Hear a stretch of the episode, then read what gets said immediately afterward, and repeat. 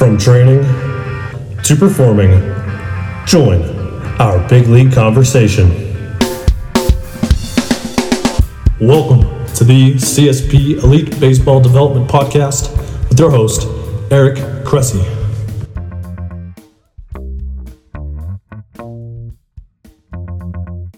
Hi, everyone. This is Eric Cressey, and we're excited for another uh, CSP Elite Baseball Development Podcast. Um, Ryan Flaherty from the Cleveland Indians is with us today, and it's going to be an awesome show. Um, share some really good insights for utility players and guys coming from uh, cold weather climates and, and how to really find opportunities to learn no matter where you are. Before we get to it, I want to quickly remind you that today's sponsor is Lumberlend Company.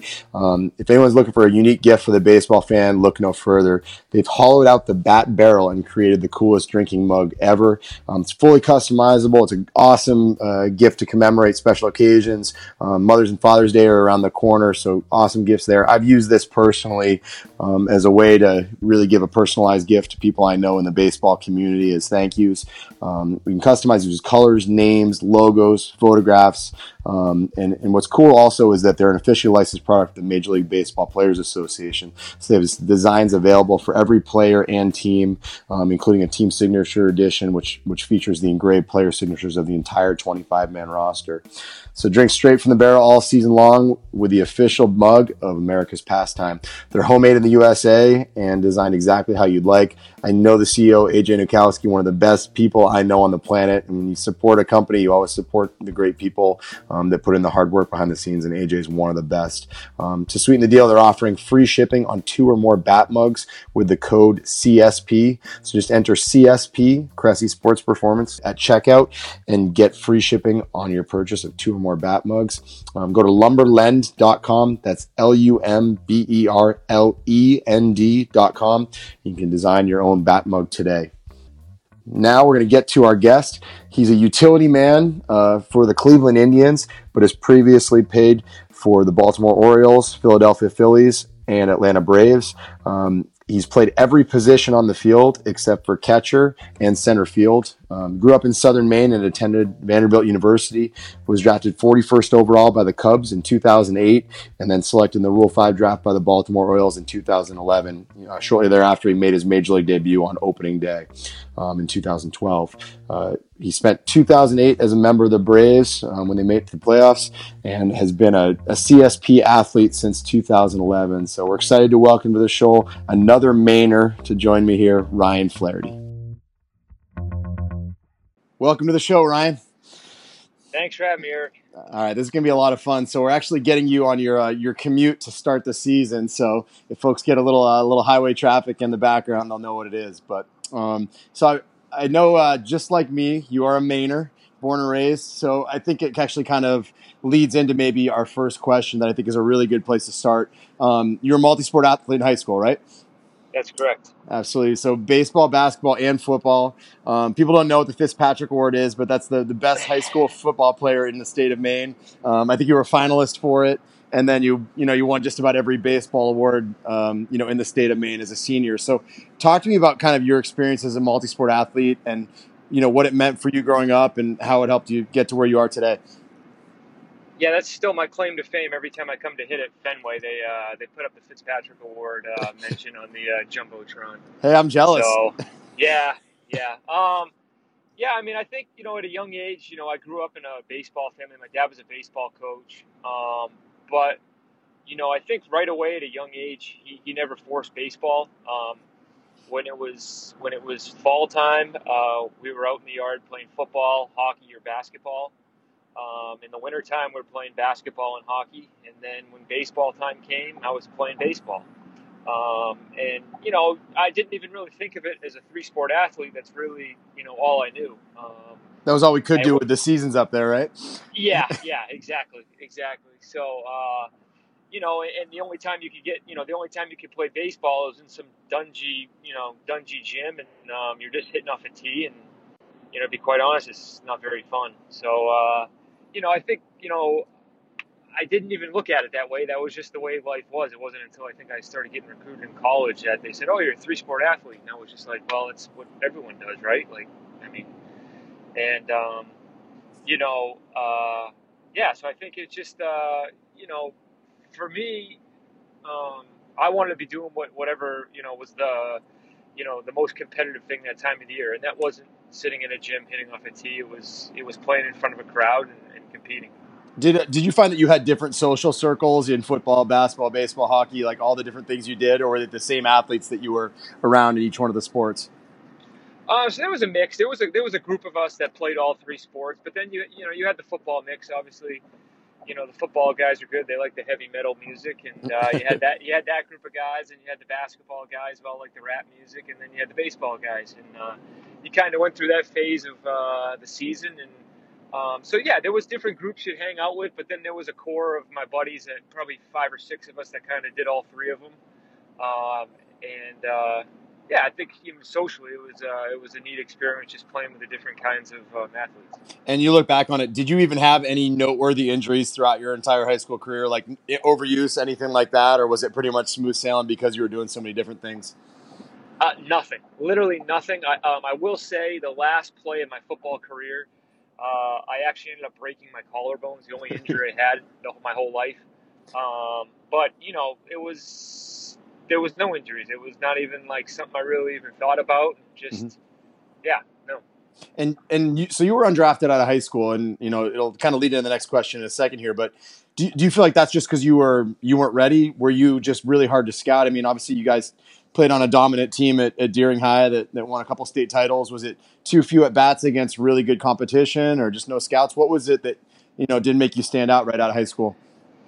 Well, um, I think to start, I was probably six foot two and probably 155 pounds, and the most gangly person out there in the field, and I'm sure it didn't look like much. Uh, but you know, I think my it wasn't really until I started uh, my, my junior year. My, my father took me to um, a few showcases, uh, mm-hmm. a perfect game event, um, and he took me also to an East Coast showcase. And those were the only two things I did. I never played in any travel ball team. I just mm-hmm. played in the local Legion high school team.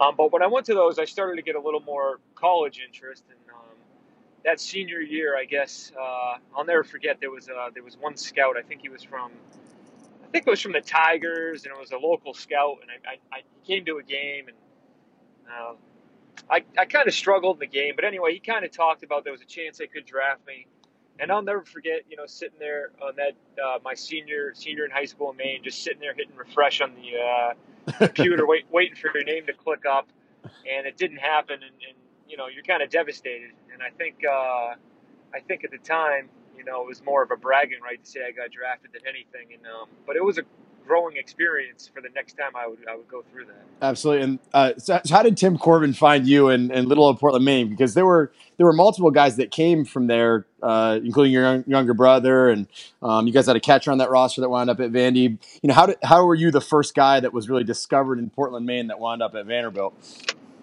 Yeah, well, to start, he uh, he has a obviously he's got um, New Hampshire root, uh, yep.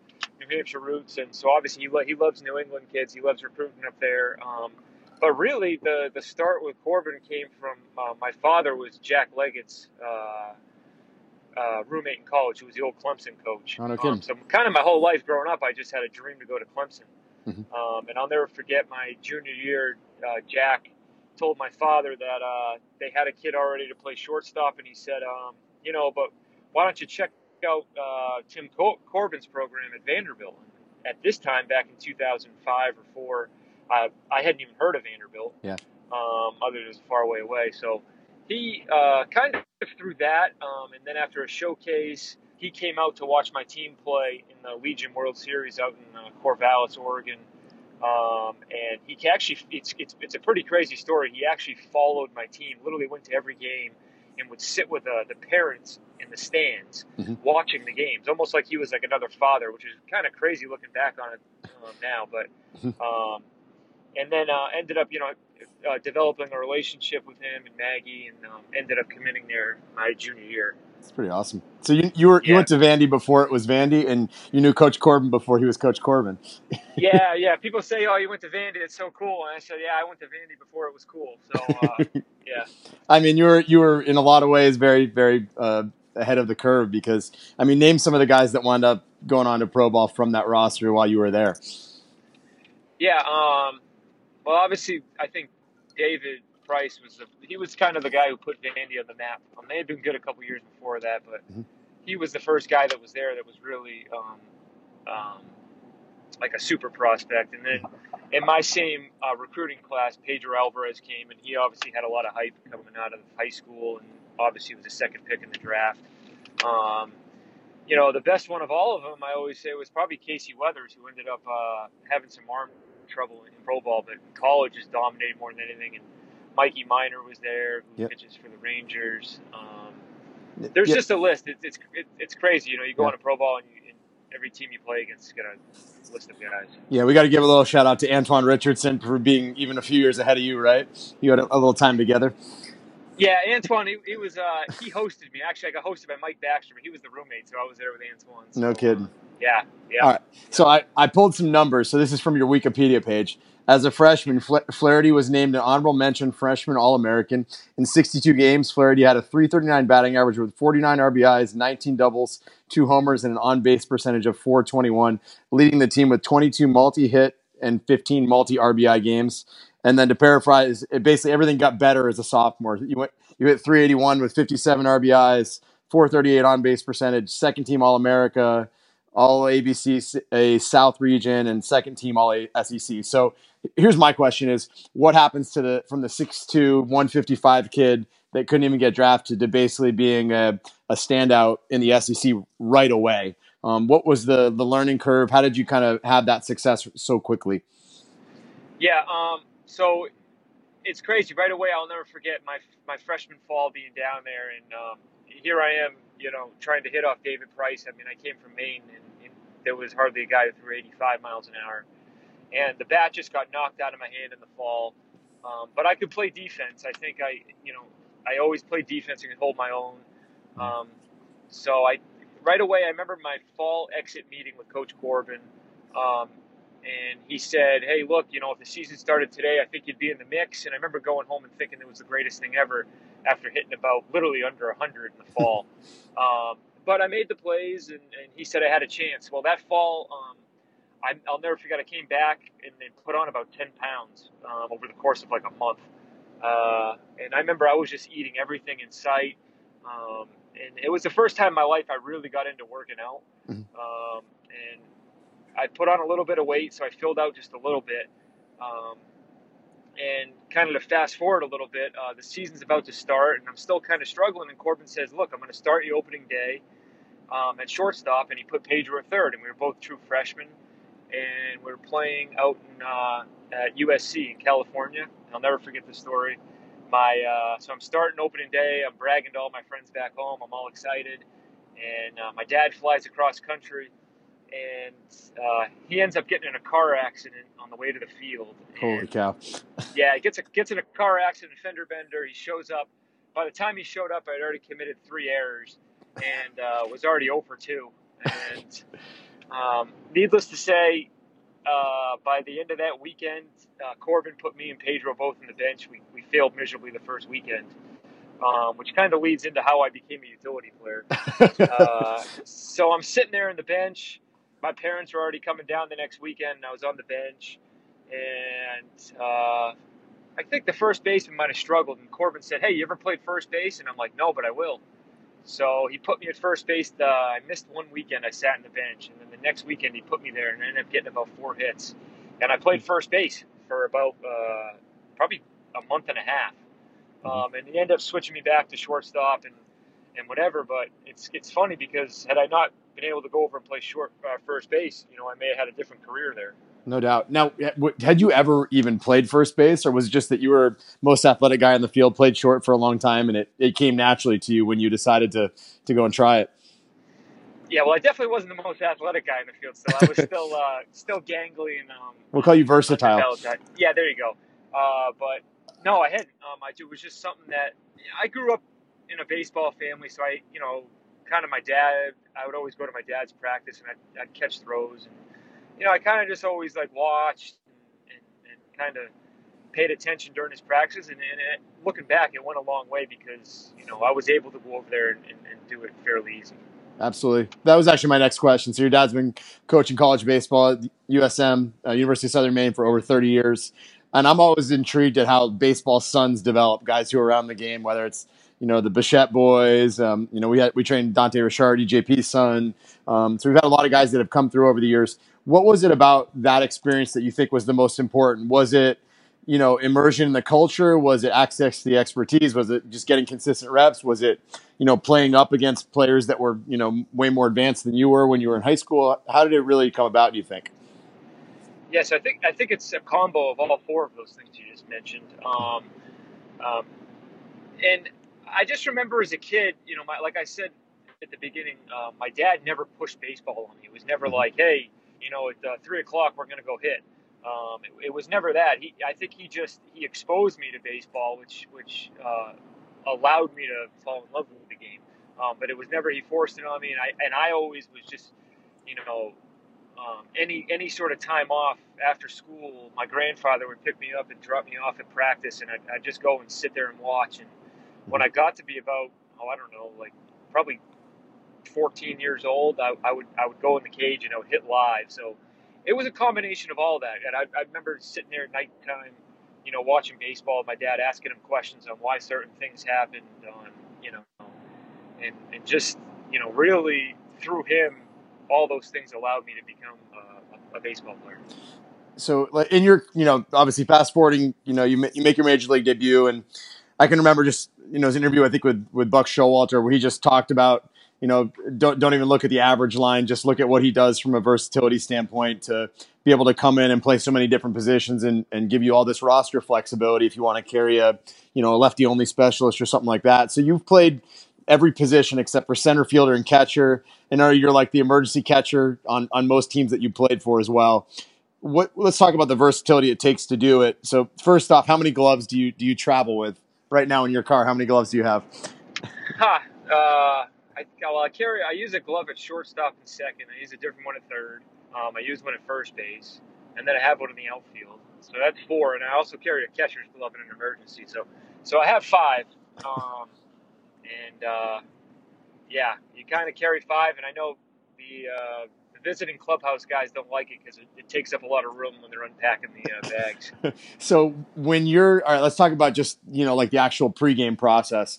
So if you know that you know you're going to be coming off the bench and you could go anywhere on the field, what are you doing pregame? Are you going out and taking reps at every single position? Do you you know just go to short because you feel like it's the most athletic position? Like where do you wind up going?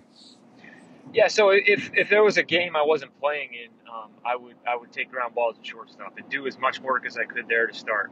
Um, I always felt and well still feel like if if uh, you can cover shortstop, then, then then third and second are a step down from there. So um, that's that's going to be the main priority. Um, obviously, on certain teams, um, in Atlanta last year, I was playing more, more third, just out of need. So I would make sure, you know, maybe the first round I'd go to shortstop the second round, I'd go to third, um, and then and then for the group three, I may shag fly balls in the outfield um, just off the bat, um, and then I'd hit in the last group. So I days you're not playing, that's something what it would look like, unless for some reason you know the infield coach wanted to work on turning double plays. But but mostly, I would say you know the shortstop is going to cover um, most most of your needs in the infield.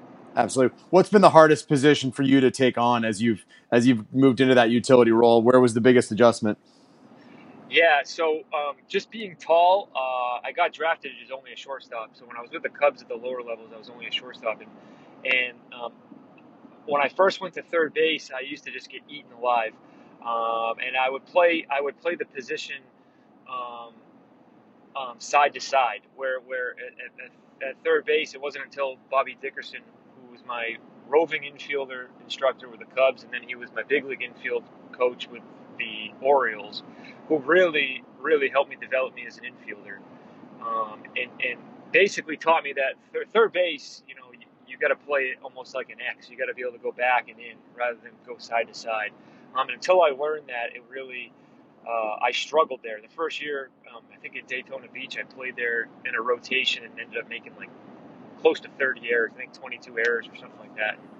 It's just balls would just eat you alive over there third. So and now definitely, that's statistically that's kind of your best position now, isn't it? Yeah, I think. Uh, yeah, I, yeah, I think. Uh, yeah, analytically and defensively, I think third I'd probably grade out the best at. But um, yeah, at the beginning it was really hard because short shortstop it's it's uh, it's it's such a different play than at third, where third you got to try to create space because um, if you don't, the ball's just going to eat you up. So uh, yeah, that that took a while for me to figure that out. What What do you think it is that talk talk about what it takes to be a consistently high level defender? Obviously, it's it's hard to make the big leagues as a single position player, but to be able to go and you know play a you know very serviceable defense at multiple locations, is it is it you know simply just a matter of tons and tons of reps? Is it seeking out you know advice from coaches, from teammates who have done it? Where where do you feel like your your quickest like you know path to learning was? Yeah, so I think in my in my case, um, playing first off, when you can play shortstop and you can play first base, those are two really unique positions. So I think you know, in my body, um, I'm being taller um, and being leaner. Um, those have been two important things. You want to be lean enough that you can and move enough that you can play shortstop, but yet you know you're big enough that you give a good target at first base and that you know you can still hit the ball with some power um, to play over there. Um, so I think from a from a physical standpoint is keeping your body in shape that, that you can kind of cover all of them um, from a footwork standpoint, from a physical standpoint, um, and then and then honestly, you know, a lot of it is is coaching, like you said, seeking out you know advice. Maybe you could pick pick someone's brain who might have been a great third baseman. Um, you know, I, I was fortunate enough to play with Manny uh, in Baltimore, but but sometimes Manny wouldn't be the best guy to seek advice from because it just came so naturally to him. Um, but a guy like J.J. Hardy, who maybe didn't have the physically gifted tools that Manny had, um, you could pick his brain on so much and, and, and learn certain things. So I think each each guy that I've played with, I've tried to not only ask questions but even just watch. I think for me, my I always learn better from watching um, mm-hmm. rather than, than someone trying to explain it to me. So uh, that's definitely something I try to take advantage of. Do you feel like the um, like the profile body type for different positions uh, has changed over time. You know, as you see more and more guys like who late in their career maybe moved to first base, and you saw like the Rays do that with Brad Miller in the past. Um, you know, years ago we saw like Hanley Ramirez being, you know, a, a, huge shortstop when he came up. I know like last night, Nolan Arenado, they said on the broadcast that he dropped 15 pounds this offseason, even though he might be the best defender in baseball. You know, do you, do you think we're at the point now where, you know, baseball's past these stereotypes of like, you know, you have to be a certain size or height or anything like that to play one of these positions? No, totally. I mean, I yeah. think you know, even from a, yeah, I think, I think those things are all out the window, and especially now, you know, when I first, you know, in 2012 when I made my debut, I mean, there was, there was, a, I mean, there was utility players, but there really wasn't that many what they call now super utility players who would yeah. kind of play the outfield, play the infield, play short, play first. I mean, there might have been Zobrist. Um, maybe Mark DeRosa I can think of, but really there wasn't anyone. And now every team has at least one or two because of the flexibility it gives the the bullpen, um, the flexibility it gives to the team um, is definitely obviously teams have noticed that and they're uh, implementing it. Yeah. So you know, do you think that young players should aspire to be a utility guys, do you, or do you think it's do you think it's best to stick at one position as long as you can and you know effectively have the the game force you, you know, into taking on the utility role? What's your take? Um, you know, the game's evolving so much now that I would say when I came up, it kind of happened to be, well, look, you're not good enough to play every day at one position, so you're going to be a utility guy. Um, now, you know, kind of where baseball's at, and like I was just talking about with the the rosters and, and how it's done. I I think it's uh, I think you'll start to see superstars that, that play multiple positions. Um, I think that's coming here in the near future. Um, you look at shifts, you look at all this different yeah. stuff that's going on in the game. I mean, guys are playing, you know, there's infielders that are standing in the outfield with four outfielders now. Yeah. So I mean, it's just it's going to that point. So for any young kid, I think it's it's only beneficial to learn all of them, even if you want to be an everyday shortstop. Absolutely. So, and you know, usually one of the things that comes with being a utility guy in the role you played is, you know, it means you're gonna you're gonna come in as a defensive replacement in the, the seventh inning, or maybe it's a you know it's a in the National League a pinch hitting appearance in the sixth or something like that. What's your kind of routine when you don't start? What are you doing over those first you know four to six innings, maybe before you actually see the field, um, you know, to to get your, yourself ready? Yes, so the first, you probably watch the first three innings from the dugout, and then after the third inning, I mean, it, it's always you know those those four extra position players that are on the bench, um, really you know are in the batting cage that are usually connected to the dugouts down there, um, and kind of just activating them. Obviously, you're hitting off the machine, um, but from a you know a lot of my career I've spent coming into games defensively. Um, you know, you're kind of you know just activating, stretching, and a lot of it honestly is even just mentally. You try to you know, as a bench player, you try to think along with the manager, think where he may use his bullets, where he may use his pinch hitter, where he may use the defense, where he may use a double switch. Um, it's really unique in the sense of just you know you get to think along with the manager because you're you're constantly trying to figure out you know what he's going to do to try to help yourself. So um, a combination of all those things is kind of what you're doing. Absolutely. You know, it's funny. I as you said that you know. Uh, I, I remember seeing something on Twitter. I think it was Jerry Crasnick. Somebody put out that you know when the when the day comes, Ryan Flaherty is going to make a great managerial candidate in baseball. So I would agree with it, having known you for I don't know what eight years now. But I guess my question is, in your mind, what do you think makes you a good managerial candidate? Uh, would you aspire to do that, and and uh, just dig into that a little bit deeper? um, yeah, uh, you know, I guess when I first started playing pro ball, uh, I would have said that there was a zero percent chance I would have stayed in pro ball when I was done. Um, but I think just you know, I think being around Buck for as many years as I played for him, um, I think you know he kind of he kind of opened my eye to um, to to baseball from that standpoint, from the manager standpoint. And I grew up around it around my father all the time, and I think you know, kind of obviously from the time period between you know being a kid in my house with. Uh, my father to Buck. I mean, I kind of um, wouldn't say I didn't think I was going to do it, but being around Buck again, and then and then really just looking back at some of my uh, some of the people who have impacted my career um, from a coaching standpoint, whether it be Coach Corbin, Buck, um, my father. Um, there's just been a lot of influences in my life that thought about, well, maybe it's something I do when I when I get done. Um, but you know, I guess we'll cross that whenever whenever it comes time. Absolutely. So, and it it, it kind of leads into some good following questions. And if you watch, you know, high school baseball, right, you can see a lot of games that are won purely by coaching, just strategy. You know, putting pressure on opposing teams with hit and runs and stealing bases, and you know, reading bounce counts and things like that. You know, so obviously coaches in a lot of ways can win games just by pushing fundamentals at the youngest levels how do you see that change as time goes on? You know, when you when you got to you know pro ball and you know you played for a guy like Showalter and even in the minor leagues, you know, do, could could you go back in your in your brain and actually see major league games that were were won just kind of like in the trenches behind the scenes from just coaching decisions?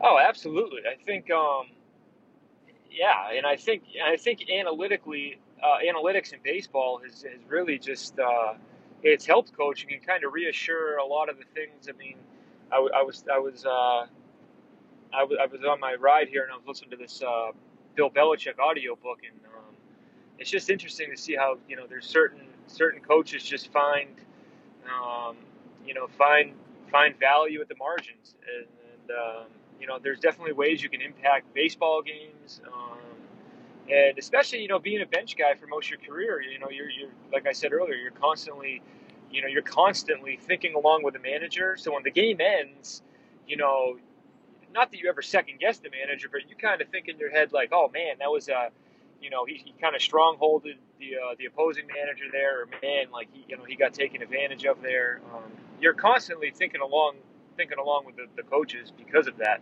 So um, absolutely, there's there's ways to um, be in depth. Baseball is, is much more than, than sometimes the, the it looks from from afar.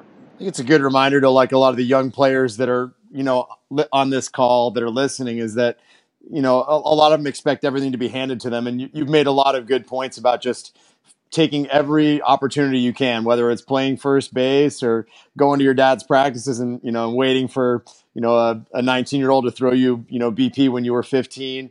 You talk about you know listening in and just observing what coaches do. I think it's it's a good reminder that so many people miss really low hanging fruit for development if they just show up, pay attention, and work hard. Um, so you know, on, on that side of things, building on it, you know, there are a lot of coaches that are on this call as well. So you've you've obviously been fortunate to play for you know Coach Corbin at Vanderbilt. You've been you know fortunate to work with Showalter, who's one of the brightest minds in kind of baseball history on that side. Obviously, you spent a lot of time around your dad. What are the what are the things that you love about you know certain coaches? What do you think are the the key qualities of great coaches you've had? And then what are the things that over the years have frustrated you in one way or another that you know have maybe impeded some of your development? Yeah, so um, I think there's some there's a couple absolutes with the good coaches that I've had, and then um, outside of that, they're they're all very unique. I think um, Coach Corbin uh, really really is probably one of the best motivators I've been around in my life.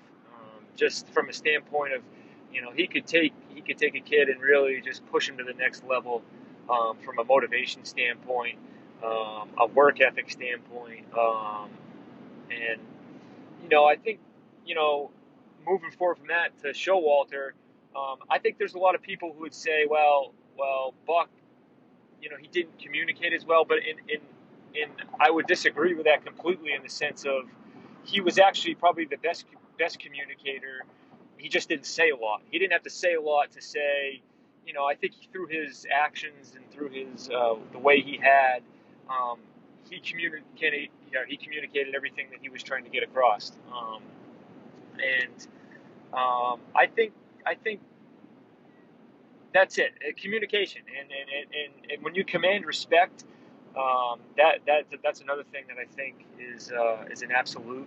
Uh, when you have the respect of someone, um, they they tend to listen, and and when they don't, then that's kind of when you know they lose the clubhouse and stuff like that. But um, yeah, I think it's still unique how how each individual coach um, has their own way of communicating, um, and yeah. All right, so when we when we start to wrap this up, we always do a lightning round.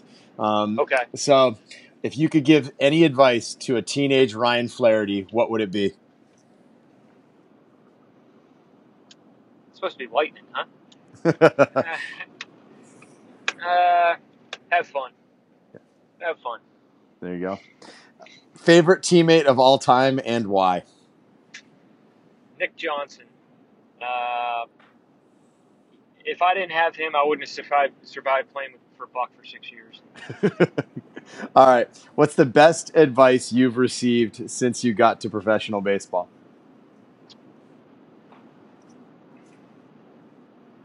Keep your mouth shut and your eyes open. is that is that a that's a uh, like maybe a play on the what's that? Two eyes, two ears, two arms, two legs, two. use them in that order, or something along those lines. There, yeah, that sounds right. All right. Sounds right. All right. So, what players do you like to watch and why? Currently, well, he's getting old now. I always loved Tulowitzki. He was a taller infielder. Uh, I love watching him play. God, I feel like there's so many good superstars. Tulowitzki, I'd have to say. You're a big Jeter fan too, right? I love Jeter. Yeah, I like Jeter a lot. All right.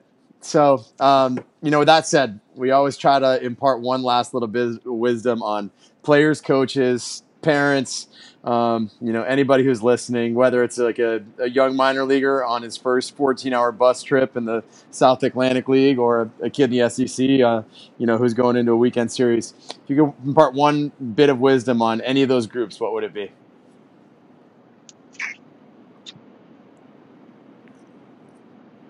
enjoy the grind. Uh, yeah, it, it sounds you know it's crazy. It sounds weird, but you know I think you, I'll never forget. You get to the big leagues, and, and, and sure, it's the greatest. Um, it's the greatest sense or feeling of accomplishment. But you know, I think you look back and you say, you know, once you've done it, and you say, man, like, you know, you end up missing, you know, the stuff that you went through to get there, and, and uh, you know, whether whether it was in a bus trip from Nashville to Baton Rouge, or, or traveling with my Legion team in the summer, or you know, in in the Northwest League and Pro Ball. Um, you know, you look back at that and you say, man, that that was almost as fun as fun as it was playing in the big league. So, just enjoy it. I guess. I love it. Advice I'd give. Nice man. Um, well, people can find more of you on social media. It's r Flaherty twenty seven on Instagram, right? That's right. Big social media guy. Nice. Well, uh, I appreciate you taking the time. I appreciate you representing the, the great state of Maine so well and, and doing your thing. Uh, we've been honored to have you at CSP for, for so long, and uh, it's cool that people got a little chance to take a glimpse into all the hard work that goes on behind the scenes. So, thanks so much for taking the time. Thanks for having me on, Eric. I appreciate it. Thank you for joining us on this episode of the CSP Elite Baseball Development Podcast. Subscribe to continue listening to our show on iTunes, Stitcher, Spotify, or YouTube. If you like what you heard, we'd encourage you to leave a review of our show on iTunes or email us your feedback at elitebaseballpodcast at gmail.com. Again, we appreciate you tuning in, and we'll see you next time.